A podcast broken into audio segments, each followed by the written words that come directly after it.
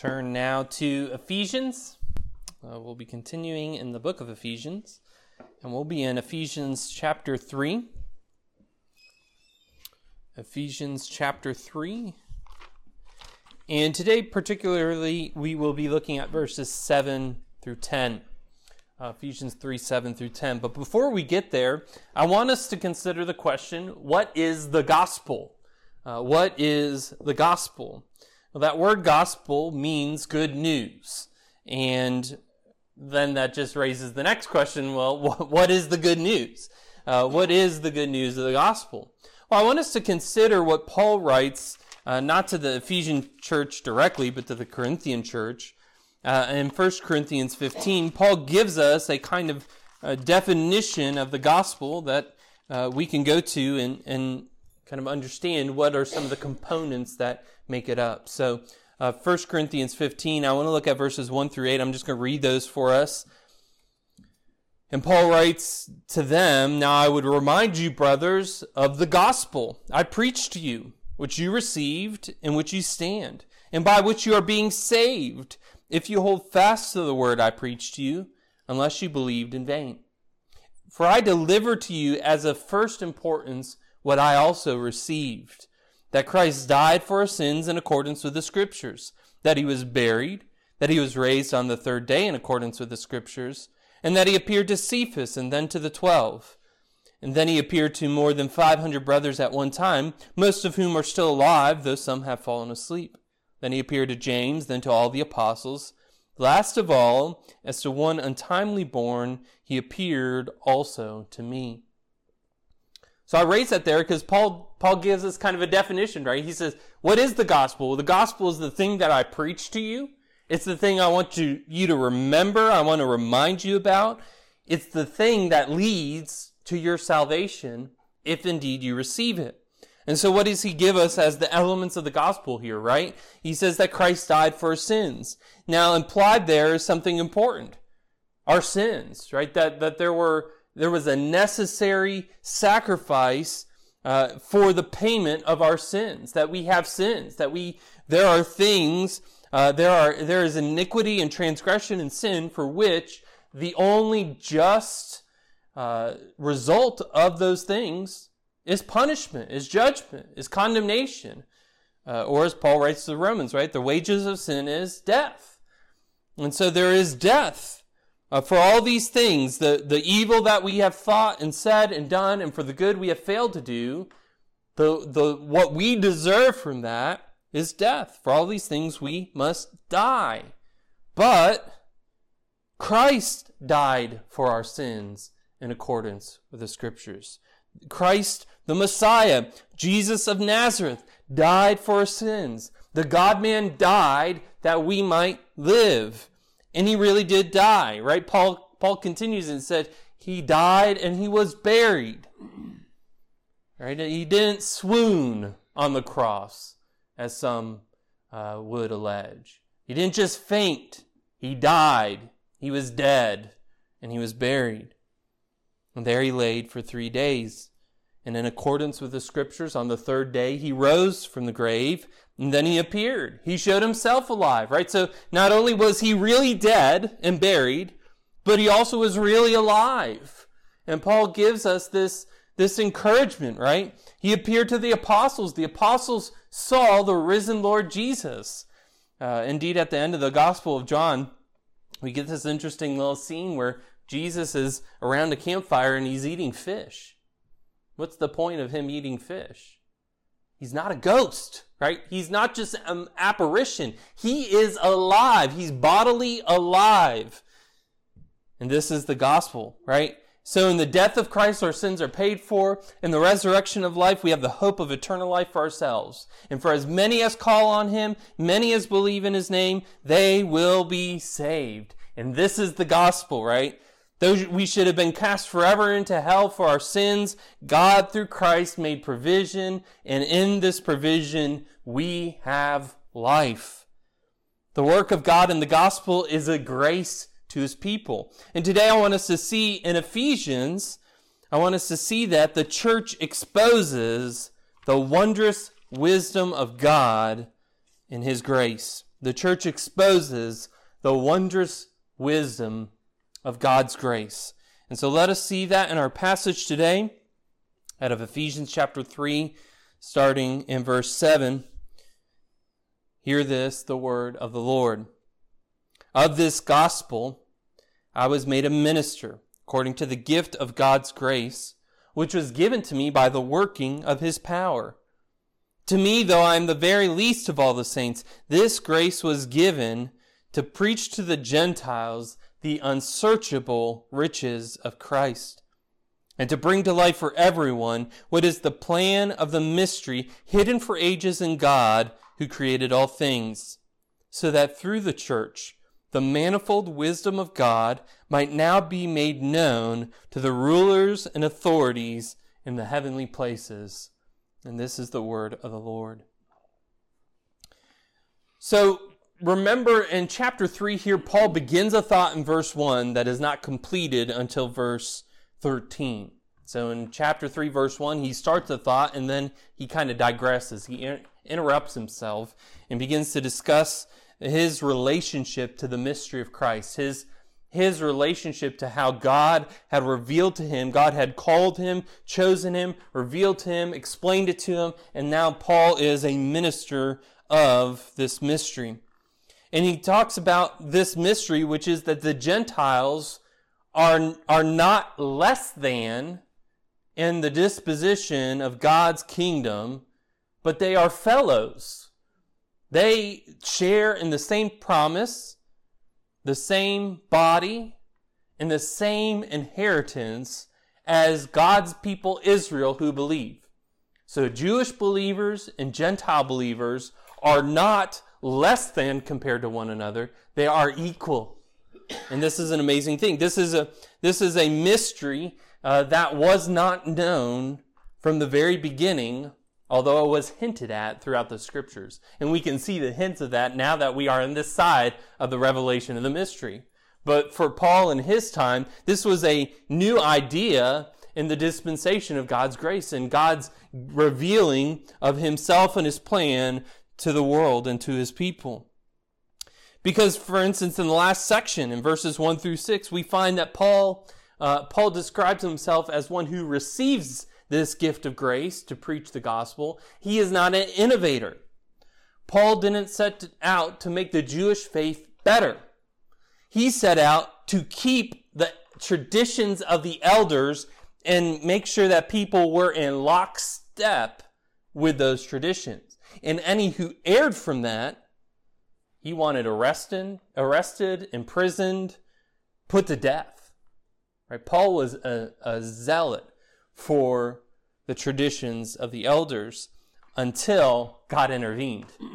Right then, God, uh, Christ spoke to him on that Damascus road, revealed himself to Paul, and that changed everything. Paul changed, and here we have Paul now preaching Christ and him crucified. And so let's continue today. Let's find out more about Paul's mission, and let's see first in verses 7 and 8 the grace of the minister the grace of the minister in verses 7 and 8. So, verse 7 begins of this gospel. And again, which gospel? And we're talking about the mystery that he's been writing out about, right? So, verse 6 this mystery is that the Gentiles are fellow heirs, members of the same body, and partakers of the promise in Christ Jesus through the gospel, through the good news. And it is of this good news uh, that Paul was made a minister. And again, I want us to stop here and consider this language here. Paul was made a minister. Why do I note that? Why do I want us to note that? Because this is a passive, uh, it's a passive verb here. It's not an active verb. Paul didn't say, I made myself a minister. Paul says, I was made a minister. Paul became a servant of the gospel and he didn't choose this service for himself. He did not make himself a minister. He did not take a look on TikTok and see that the Christianity hashtag was trending and say, I need to get in on that. If I get in soon enough, I could really blow up. I could blow this thing up and really be someone important. Paul didn't see it getting popular and decided to give it a go. By the way, in Paul's time, the Christianity was anything but popular, right? It was uh, very much a persecuted, uh, persecuted people, persecuted religion. It would remain that way for many, many years. He didn't think being a Christian minister would make him famous or rich or anything. But he was made a minister. He was chosen for service by God. And again, why do I emphasize this? Because there are in our day still those who choose choose to be pastor or an elder. They think that pastors have some prestige and so they seek it for themselves. They want to have a platform from which they can uh, produce their ideas and their thoughts and have people listen to them. Some people think that they are owed the title of pastor. Uh, you get in some uh, churches, I've seen it not so much with the title pastor, but certainly deacon, although we had a bad understanding of deacon in the church that I was a part of uh, that had this problem, is that some people thought because they had been there so, for so long, because they had given so much money, because they had done this or that, because they were prominent in the community, that they were owed a title, a prestige within the church. And some people, I think, do think that about pastor, about elder. I've been here for this many years. I, I deserve this. As though it were the business world. And if you're at a company for 20 years, you, you should become a manager. They think that they're owed rights and privileges. But, brothers and sisters, pastors are called by God. And pastoring is not about oneself, it is a ministry. That word ministry, it is a service, it is a servanthood, it is a stewardship. Uh, well, would many pastors need to heed the warning of the scriptures. For instance, we could look at Ezekiel 34 and we could see what God says to the shepherds of Israel who do nothing else but feed their own fat gullets, and how God proclaims uh, his judgment on them. Or we could look at the warning that James gives us in James 3 1, right? Not many of you should become teachers, my brothers, because there is stricter judgment to come. Now, don't misunderstand me, men, brothers. It is good to desire to be a pastor. Uh, the scripture tells us as much. Uh, 1 Timothy 3.1, this saying is trustworthy. If anyone aspires to the office of overseer, he desires a noble task. There should be an internal desire. We should not be forcing people to become pastors. If they don't want to be a pastor, we should probably take that as a sign that maybe they're not actually called to be a pastor. Now, of course, the situation's complicated because sometimes uh, we do things like Moses and says, "Well, I, I can't speak, Lord," and God says, "Didn't I make the mouth?" And Moses says again, "No, but really, I can't speak." God gets angry, understandably so, right? Uh, that's, by the way, out of the book of Exodus. You know, go look that up that refusal to service. But I want us to consider that elders have a calling from God, and that calling should be confirmed by the church, and it they should evidence godly character. Right? That's what the scripture tells us, all these things. But Paul writes here that he was made a servant of the gospel, and it was God's gift of grace in him, right? According, I was made a minister according to the gift of God's grace, which was given to me by the working of his power. Right? It was God's gift of grace. Consider out of the book of First Timothy. Consider First Timothy uh, chapter 1, verses 12 through 17. 1 Timothy chapter 1, 12 through 17. And Paul here writing to his son in the faith, his protege in the faith, his, his beloved uh, friend and brother in the faith, Timothy, he writes, he writes about himself and about uh, this gift of grace that was given to him. And listen to these words of Paul here. 1 Timothy 1.12, I thank him who has given me strength, Christ Jesus our Lord, because he judged me faithful, appointing me to his service. Though formerly I was a blasphemer, persecutor, and insolent opponent, but I received mercy because I had acted ignorantly in unbelief. And the grace of our Lord overflowed for me with the faith and love that are in Christ Jesus. This saying is trustworthy and deserving of full acceptance that Christ Jesus came into the world to save sinners, of whom I am the foremost.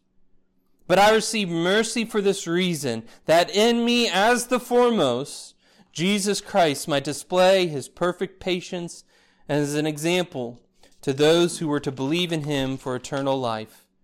To the King of the ages, immortal, invisible, the only God, be honor and glory forever and ever. Amen. And I include that last verse there because you notice how Paul, when he's thinking on the grace of God, can't but help to just overflow in praise to God. And so too for us, as we consider the grace of God towards us, uh, it should produce uh, spontaneous praise, as it were. So God was gracious towards Paul, right? Because Paul was insolent in his behavior towards God. He, he rejected God. He rejected Christ. He rejected the way that God had revealed himself. And because of his sin, not just because he rejected God, but because of his sin, the whole of his life, uh, his, his continuous action towards sin. In the book of Romans, right, he says, I heard the commandment, do not covet, and it just produced in me all kinds of coveting. I couldn't stop it. I recognized it everywhere. Every time I looked up, all I did was see coveting, coveting, coveting in my life.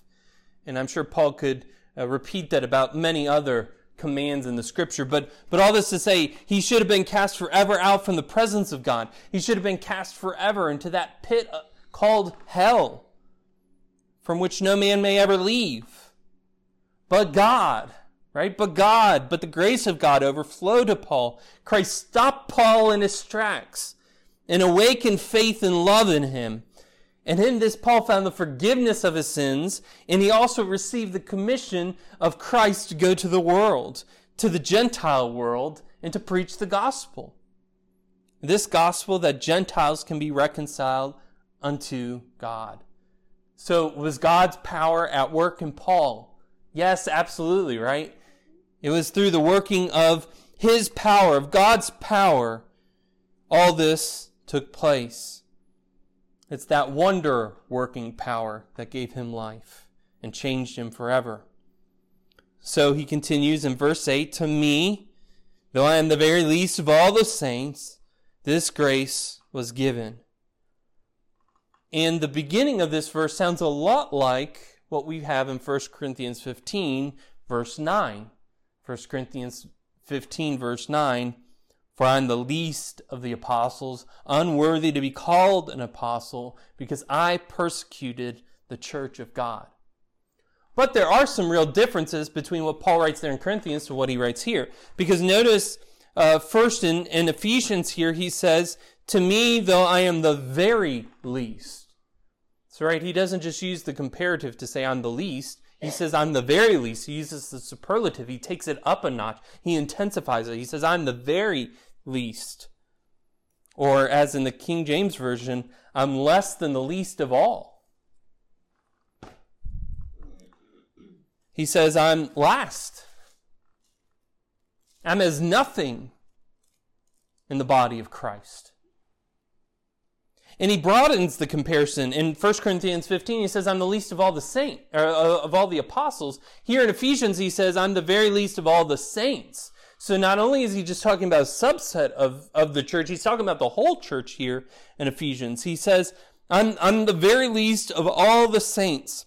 And now we can take this in one of two ways. We can receive this in one of two ways. The first is that Paul is just speaking in hyperbole here. He's kind of uh, maybe we might say hashtag humble brag, like you know, uh, you know, I'm I'm the very least.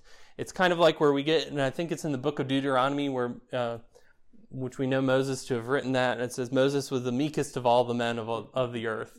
And you're like, does the meekest man of all the earth write about himself? I'm the meekest, um, right? We, we, get we can chuckle about that, and maybe Paul's talking about himself this way here. Because is Paul really the least of all the saints in the church? No, he has prominence, right? He, he is prominent. Think about the composition of the New Testament. How many of the, of the books of the New Testament are Paul's letters? The majority, right? A great majority. Uh, he is well regarded. Uh, we are recipients of the gospel today in no small part because Paul's ministry back in the early church. So he could be like, you know, uh, just, it, it, could be a fake, a, a disingenuine um, statement here of humility. The second thing we could receive is that he is being genuine. Right? He's expressing something of his heart to his readers, uh, to us today. And if you read through the rest of Paul's letters, I think you'll find that this second option really is more, more likely. Right? Even what we read out of 1 Timothy when he says, I'm the chief of sinners. I don't think Paul had a big head about himself. Uh, I, I really do believe that he feels in relation to the rest of the church uh, a, real deep sense of humility because he understands something of God's grace towards him. He understands that he is in that position for no reason of his own. He didn't earn it, right? And again, what's grace? It's unearned favor. It's unearned blessing. It's unmerited blessing. And I think Paul understood something of that. Now, granted, Paul may not have always felt this way, but I think as he is expressing it here, he's being genuine. We can, for instance, consider 2 Corinthians 12 7. So, just to give another highlight of why, why I believe this to be genuine. 2 Corinthians 12 7 this might be familiar to us. Uh, so to keep me from becoming conceited because of the surpassing greatness of the revelations, a thorn was given me in the flesh, a messenger of Satan to harass me, to keep me from becoming conceited. Now, it doesn't really matter what the thorn in the flesh is, although we can speculate about it, but it doesn't really matter. But what does Paul say is the, the purpose of that thorn? To keep him from becoming conceited. What it likely means, uh, Satan had designed this attack to bring Paul low, to make him give up on his faith in Christ. But it really had the opposite effect. Right? It actually sharpened Paul's faith. Uh, by the way, as I was thinking this, this is just an aside. As I was considering this, I thought about Job. And I thought, Job was harassed by Satan for what purpose? To make him curse God. And Job was brought very low. But what did that hardship, that difficulty, the calamity, the pain, the sorrow produce in Job? Humility and faith it was a gift of God's grace for Job to be brought so low because it allowed him to see God clearly. So too with Paul. Paul is not showing false humility here. He knows that he is only in the position that he is in because of the grace of God. It's God's grace. And God's grace, when rightly understood, never produces pride. Some accuse uh, those who are of the Reformed faith, who believe in the doctrines of ga- grace, of creating kind of smarmy humility that says something like this. It's really pride that says, well, God chose me. I'm something special, and you're not. Right? But God's grace does truly the opposite, right? Because we will say, as Paul writes in Romans, For I know that nothing good dwells in me, that is in my flesh. I know that I am no special catch to God. Wretched man that I am, who will deliver me from this body of death? And the answer to that is not me because I chose myself and I chose freedom and I chose to believe in Christ and I and I'm there and I'm with it and I understand these things. No, the answer to that is thanks be to God through Jesus Christ our Lord. It's all of grace. Amen. So it is with all of God's children.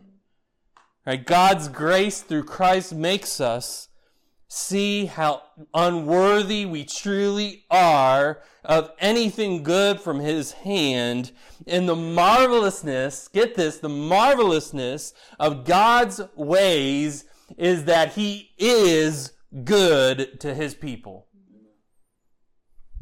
And so we get to the end of verse 8 here, right? So Paul confesses, understands, I'm the very least of all the saints. He probably, maybe he, he asked the question of God at times, God, why did you, why did you choose such a worm as I? But this grace was given to preach to the Gentiles the unsearchable riches of Christ. The unsearchable riches of Christ, or the unfathomable riches of Christ. What Paul is saying that in his preaching, what he is doing is he is drawing water from a well that is so deep you can't sound the bottom of it. Sounding, and you take a giant weight you drop it down and you listen for the thud at the bottom. You can't do it. And no matter how many buckets he pulls up out of that well, it never changes the position of the water in it. It never dries up. It's always full. And you, beloved, may drink from this well of the unfathomable riches of Christ for a lifetime, and you will find every single time its waters are just as sweet, just as satisfying, and never ending. Brothers and sisters, consider how you have received of the grace of Christ. And do you think he is done showing grace to you? No. While you dwell in this body of flesh, you will still sin. And in Christ you will find the propitiation of your sins. You will find His grace sufficient in every weakness and pain and calamity and trial and trouble and hardship. And when you pass from this life and you stand before the Lion of Judah in heaven, you will find Him ever yet more gracious. And when this earth and the heavens are renewed and made new at the end of this age and at the beginning of eternity, you will understand yet more the nature of the unsearchable riches of Christ. And as you live every day in eternity future, spending every day in the light of His glorious presence, you will continue to find new means and measures of His grace again and again and again and again. And my God will supply every need of yours according to his riches and glory in Christ Jesus. For from his fullness we have all received grace upon grace. Oh, the depth of the riches and wisdom and knowledge of God. How unsearchable are his judgments and how inscrutable his ways. For who has known the mind of the Lord? Or who has been his counselor? Or who has given a gift to him that he might be repaid? For from him and through him and to him are all things. To him be glory forever. Amen. Of this gospel, Paul was made a minister. So we've considered the grace of the minister. Let us next think on the plan of the mystery. In verse 9, the plan of the mystery. Verse 9 continues. So Paul continues, right? So he was given grace to preach the message of Christ to the Gentiles and to bring to light for everyone what is the plan of the mystery hidden for ages in God who created all things. So he says, Paul, my mission, my ministry is to enlighten everyone, to make them know the mystery of God. And this mystery was, again, Ephesians 3 5, which was not made known to the sons of men in other generations, as it has now been revealed to his holy apostles and prophets by the Spirit. All right, it was hidden for ages. It wasn't known in other generations. They didn't have the full revelation of God as to his plan for the salvation of sinners, whether they're Jew or Gentile. They had pieces, they had parts. They had enough for what they needed to know in their day and age. And even the angels looked to see what was going on with all this. But now this mystery has been heralded by the holy apostles and the prophets. And again, we consider that Paul was called by God to go into the Gentiles, to preach unto them the message of reconciliation. Paul was made a, a minister unto the Gentiles to especially carry the message of the gospel unto them. It is not as though he did not care about the Jewish people, by the way. We know he has a, a deep heart, a deep love for the Jewish people. Read Romans 9, read the beginning of Romans 9, right? He, he says something that I don't think uh, maybe any one of us would say about anybody else. I wish myself were accursed if my kinsmen in the flesh would believe. It's how deeply, how strongly Paul felt about the salvation of his brothers and sisters according to the flesh. But Paul was made this, right? He was given this. And he was given to bring to light for everyone as the plan of the mystery. In his letter to the Colossians, which is kind of in some ways a sister letter to this one, to the Ephesians, it was written close, close in time together, uh, and the content overlaps a lot. Uh, in Colossians 1, verses 24 through 29, Colossians 1, 24 to 29, Paul writes there about his his ministry. Again, this this idea, what he's writing about here in Ephesians. So I want to read that for us. Colossians 1, starting in verse 24. Uh, he writes, Now I rejoice in my sufferings for your sake, and in my flesh I'm filling up what is lacking in Christ's afflictions for the sake of his body, that is the church, of which I became a minister according to the stewardship from God that was given to me for you, to make the word of God fully known the mystery hidden for ages and generations, but now revealed to his saints. To them God chose to make known how great among the Gentiles are the riches of the glory of this mystery, which is Christ in you, the hope of glory. Him we proclaim, warning everyone and teaching everyone with all wisdom, that we may present everyone mature in Christ. For this I toil, struggling with all his energy, that he powerfully works within me. Right? So Paul rejoices in his sufferings. If those sufferings are the furthering of his mission to, to proclaim, to enlighten everyone as to the mystery, the plan of God, this, the, the administration of God's salvation. And his work is to warn and teach and to present everyone mature, right? He wants people to know God and God's plan. He wants them to know the ways of God.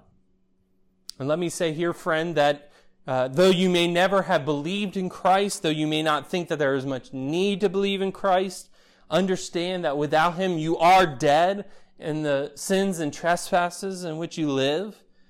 But the riches of God's grace is such that any who believe in Him, who trust in Christ, will never be put to shame. And if you confess your sins and trust in Christ, you will be saved. You will experience the riches of His grace.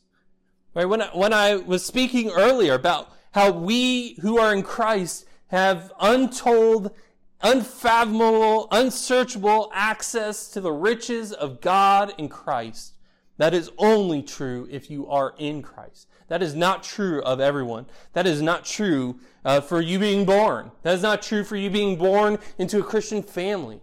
It is only true if you believe in Christ and you can enjoy the blessing of God. You can enjoy the forgiveness of your sins if you humbly come before God and plead with Him.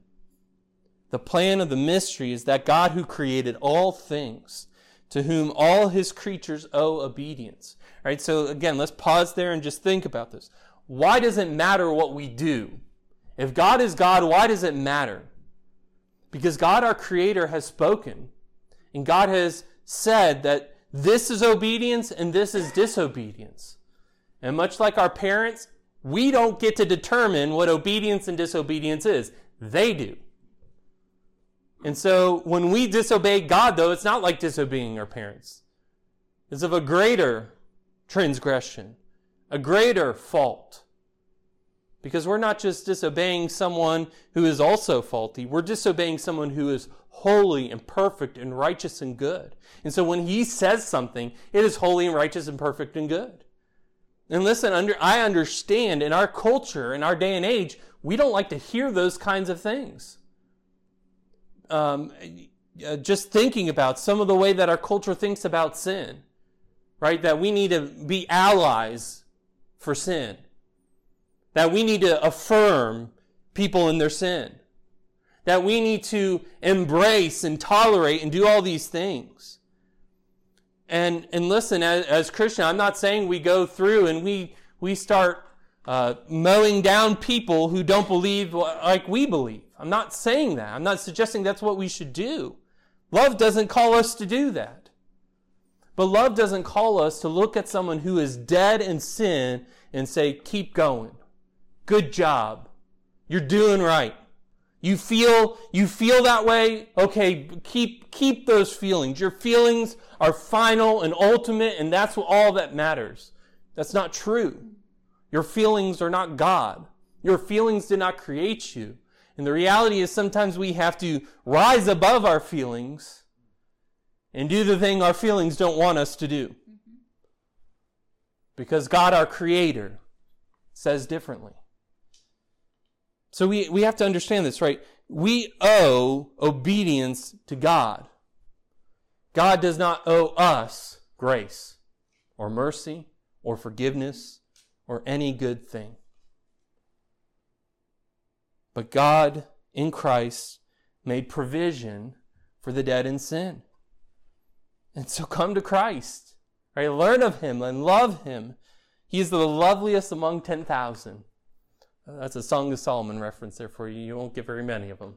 Uh, but he is the loveliest among 10,000. He's the loveliest among them all. Right? Paul was shown the grace of the minister, and, and in it he revealed the plan of the mystery so that the church could expose the wonders of God's grace. So let's look at that lastly, the witness of the church in verse 10. So Ephesians 3, verse 10, the witness of the church. And this is really interesting uh, stuff what Paul Paul writes about here. But before we get to this verse proper, I do want us to pause and comment on the word order. Because depending on your translation, you might see, so like in the ESV it says, so that through the church the manifold wisdom of God might be now made might now be made known to the rulers and authorities in the heavenly places. And that phrase, the manifold wisdom of God, in most modern translations, I think we front this. In the King James Version, it's at the end of the sentence. And so, why the discrepancy? Uh, well, in the Greek word order, it actually is at the end of the sentence. But as we read in English, uh, our English grammar does not match up to Greek grammar. And so sometimes translators, what they have to do is they front that word order so that way it makes more sense to us in the English. And so that's what's happened here. So just in case you're like, well, why is this verse so different uh, upon reading? It's just to help us understand it. So what is Paul's intent here, though? Because that's all that matters, right? Regardless of the intent of the translators, what's Paul's intent? What is he writing about here? He says, so that through the church, the manifold wisdom of God might now be made known to the rulers and authorities in the heavenly places. He writes that the wisdom of God is displayed through the church to the rulers and authorities in the heavenlies. Christ's body is the means by which God's manifold or multifaceted wisdom is revealed, made known, disclosed to angels. So, some questions to unpack here. First, who are the rulers and authorities? We get the first taste of this phrase in the book of Ephesians back in chapter 1. Uh, chapter 1, verses 20 to 21 here. Uh, speaking of God, that he worked in Christ when he raised him from the dead and seated him at his right hand in the heavenly places, far above all rule and authority and power and dominion, and above every name that is named, not only in this age, but also in the one to come. And if you go back to the sermon, then I think we had some discussion about oh, is this earthly authorities or heavenly authorities, and probably some mixture of the two there.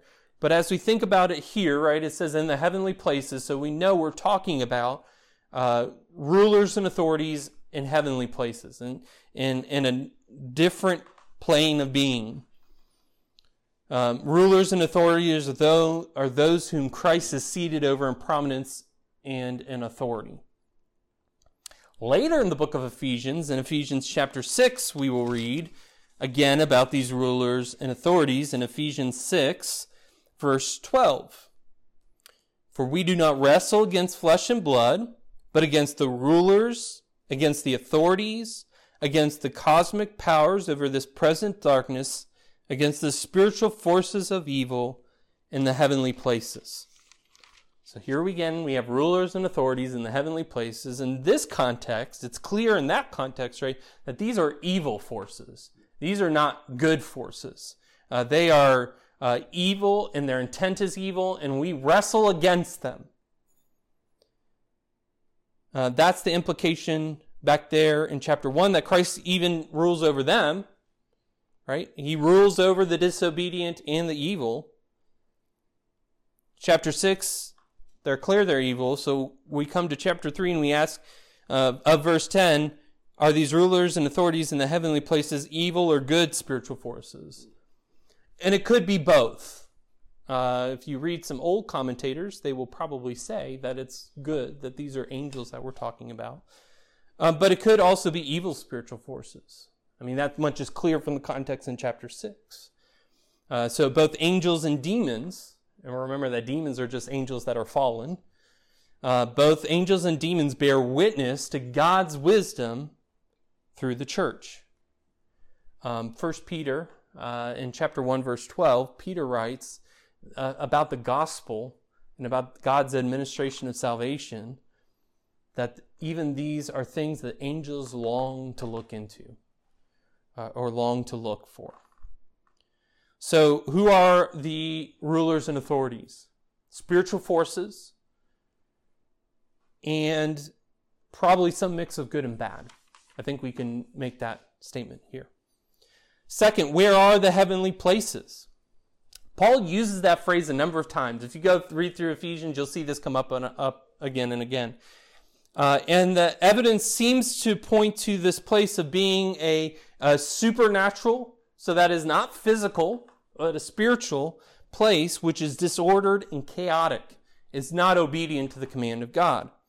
Again, Ephesians 6:12 tells us that, right? That in the heavenly places there's authorities, there's there's rulers, there's spiritual forces of evil, and that's where they are in these heavenly places. Uh, I won't pretend to know all of the Jewish thought about the makeup of the universe, um, especially at the time of Paul. But we can understand in, that there are different levels, uh, different dimensions, if you would say, of, of reality. We have a physical plane, right? That's where we are. Hi, we're here. Right? There's a heavenly places, which seems to be a place, a, a spiritual place, a supernatural place. Angels are there and it's got some sense or some level of disorder, kind of like here on earth, right? There's disorder on this earth. It's chaotic, it's evil. Uh, we see that, we know that. Paul says that of in Ephesians 6:12 that the heavenly place also has that. And then we can see that there's a place above that, uh, we might say, of heaven, God's throne room, the courtroom of heaven, uh, where God dwells. And by the way, there is no disorder and chaos there. Right? So that's that's what is going on there we know in the scriptures that there is spiritual warfare going on of which we are completely oblivious to.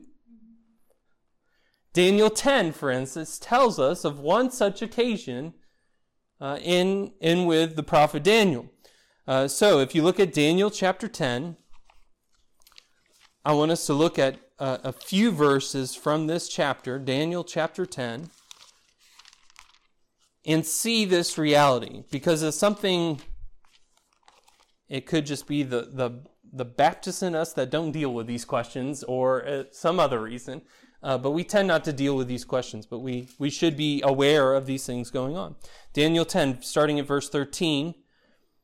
An angel, so Daniel has a vision, um, and he doesn't know what's going on with it, and he prays to God, and an angel comes to him and starts to speak to him. And Daniel 10, 13, the angel says to him, The prince of the kingdom of Persia withstood me 21 days but Michael, one of the chief princes, came to help me, for I was left there with the kings of Persia. Now, what's that all about? It seems like the prince or the king there is a demonic spiritual force. Jump down to verses 20 and 21. Uh, then he said, that is the angel speaking again, then he said, Do you know why I've come to you? But now I will return to fight against the prince of Persia, and when I go out, behold, the prince of Greece will come. But I will tell you what is inscribed in the book of truth. There is none who contends by my side against these except Michael, your prince. So something about Daniel has a angel watching over him, and that angel is going and fighting spiritual battles against rulers and authorities in the heavenly places. Uh, we could also jump to Jude 9. Jude verse 9. But when the archangel Michael, contending with the devil, was disputing about the body of Moses, he did not presume to pronounce a blasphemous judgment, but said, The Lord rebuke you. And we all know what that means, right? Just, just like when Paul says, because of the angels. Right, all this to say is that there are spiritual battles, spiritual warfare going on, which is why Paul writes in Ephesians 6 we do not wrestle against flesh and blood. That's not our primary battle. It's not about the other people around us. But we have to realize that there are dark spiritual forces of evil that are warring for the souls of people. There are spiritual wars and realities around us which we are most oblivious to, but God is not. Mm-hmm. And more than that, so what Paul is saying here, what, it, what all this matters is, look at what Paul is saying here. In verse 10 of Ephesians 3. So that through the church, the manifold wisdom of God might now be made known to the rulers and authorities in the heavenly places. So in this spiritual, supernatural war that's going on, angels and demons have to take note of what? the church. And what does the church display? The manifold wisdom of God. Now, what is the manifold wisdom of God? That's the question we have to ask. It's the gospel, right? Paul is writing here in Ephesians that it's through the gospel that the manifold wisdom of God is made known. The gospel is God's wisdom, and it entails every part of salvation. So we talk about God's manifold wisdom, we're talking about every part of salvation. It starts with Ephesians 1, God choosing, God electing from before the foundation of the world those who would be His. It continues with every up and down of the story of the people of God. It rises with the coming of Christ to save His people. It crescendos uh, with Christ being lifted up on the cross. It climaxes in the resurrection of Christ from the grave. It's God's redemption of his people through the work of Christ. It's, it's his justification of his people through the blood of Christ. It's grace through faith. It's his people being sanctified through the indwelling work of the Holy Spirit. It's us being seated with Christ in the heavenly places. It's making the Gentiles co-heirs with Christ. It's all these things. Oh, the riches of the wisdom of God indeed. And that is what the church shows to the rulers and authorities in the heavenly places. And how does the church do this? The church does this by the church being the church. The church displays the manifold wisdom of God in her meeting, in her worshiping, in her singing, in the preaching of the word, and they're going out and assailing the gates of hell and ripping from its clutches men and women, children and seniors, male and female, Jew and Gentile. It's in a minister of the gospel, Paul, going forth and preaching and revealing the ways of God. So, church, you expose the wondrous wisdom of God's grace to men and angel alike. When the church heralds the message of the gospel and people are saved, what does Christ say in the gospel happens in heaven? The angels rejoice. Right? They bear witness to these things and they rejoice. What do they rejoice about? Do they rejoice because someone got saved? Yeah, that's part of it, right? But what are they rejoicing in? Who are they rejoicing in? The person who is saved or the God who saved them? Right? They're rejoicing and delighting in the God who made his manifold wisdom known through his plan of salvation. Isn't that remarkable? God's wise plan for his creation was never ultimately its destruction, although that's what we deserve. Right, go back to the time of Noah. We deserve a worldwide flood that kills everybody and everything. We deserve what God did in the days of the Noah. And in the days ahead, as described in the book of Revelation, we deserve what is to be brought because of our sin. You, friend, deserve hell. You may count your sin as a little thing. You may say, oh, it's not really that bad, and it's certainly not bad, as bad as the scriptures make it out to be. You may think that you'll be fine. Like, it's okay, I got myself. You may think that there is nothing after this life at all, right? You live here, you die here, and that's it. Story's over. But understand this there is life after this life. Heaven and hell are real, and they are filled with real people. Those who live in di- disobedience to God are cast forever into that pit where the worm does not die and the fire is not quenched. It is a place where the justice of God reigns forever.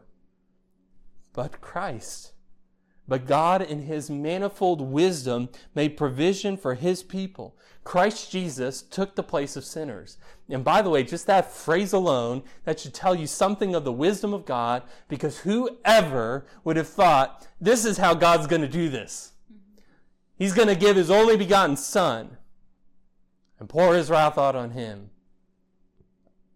But in the atoning death of Christ, he purified for himself a people such that all who believe and trust in Christ will not perish, but have everlasting life. This is the wisdom of God. This is what God has revealed to heavenly forces. This is good news, right? This is the gospel. Trust it. And every aspect of our salvation, brothers and sisters, exudes God's wisdom. Sometimes we think differently in our pride, right? Sometimes we think, God, your plan of election, it stinks. By the way, that's a blasphemous thing to say, so never say that, right? We think in our pride that we could do better, but there is no better way. God elects, God regenerates, God justifies, God sanctifies, God glorifies in every step of the way. God's plan of salvation and purpose for his people declare his glory and goodness, his mercy and love, his grace and wisdom. Praise God from whom all blessings flow. Praise him, all creatures here below. Praise him above, ye heavenly fo- host. Praise Father, Son, and Holy Ghost. And indeed, may we continue to give him the glory due his name. May we worship him in the splendor of holiness. May we sing the wondrous love of Jesus, sing his mercy and his grace. May we rest in our all wise God. Let's pray. Oh, Father God, we confess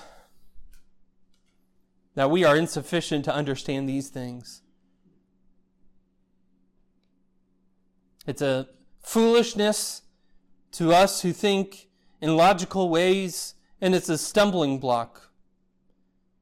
Father God, we know, God, we know that there is no good that dwells in us that is in our flesh. Father, we confess that if our salvation relies any bit upon us, God, we will fail you a thousand ways, just as the Israelites of old did. Father, we confess that our only hope, our only, uh, our only just place of joy or rest is only in you and in the new covenant that you made in Christ, that you confirmed in Christ, that in his blood shed, sealed. For Father, unless you give us a new heart, we will continue on the same way as we always have done. We will continue to sin against you, to rebel against your ways, to, to repudiate you. Uh, Father, we may even coat it with a veneer of whitewash, but it is nothing but dead bones inside. Father, have mercy on us. Oh God, have mercy on us and save us from our sins. And we thank you, oh Lord, we thank you for your wisdom, for your wisdom in saving sinners even us, oh Lord. Father, we pray that those in our midst, those in our families, those in our workplaces, those in this community around us, Lord, who are dead in their sins, Lord, who, who seek so many other ways to be satisfied, uh, to, to, to seek so many other ways to fill that which is lacking in their soul with so many other things. God, we pray that you would have mercy upon this place. Father, that your Spirit might pour forth, that the message of Christ might be preached, and that there would be many who come to believe. Oh, Father, that they would believe and worship you. Father, that they would glory in you, that they would rejoice in you, that they would find themselves in you. And that, that even the spiritual forces of evil, even your own angels who continue to serve you, minister uh, before you, those who sing out, Holy, Holy, Holy, is the Lord of hosts, that they might yet have more reason to marvel and to wonder at your grace and at your wisdom, at your goodness and your love for saving such creatures as we. Oh God, be praised in your people, we pray in the name of our blessed Lord, your only begotten Son, our Savior, the Messiah, Christ Jesus. Amen.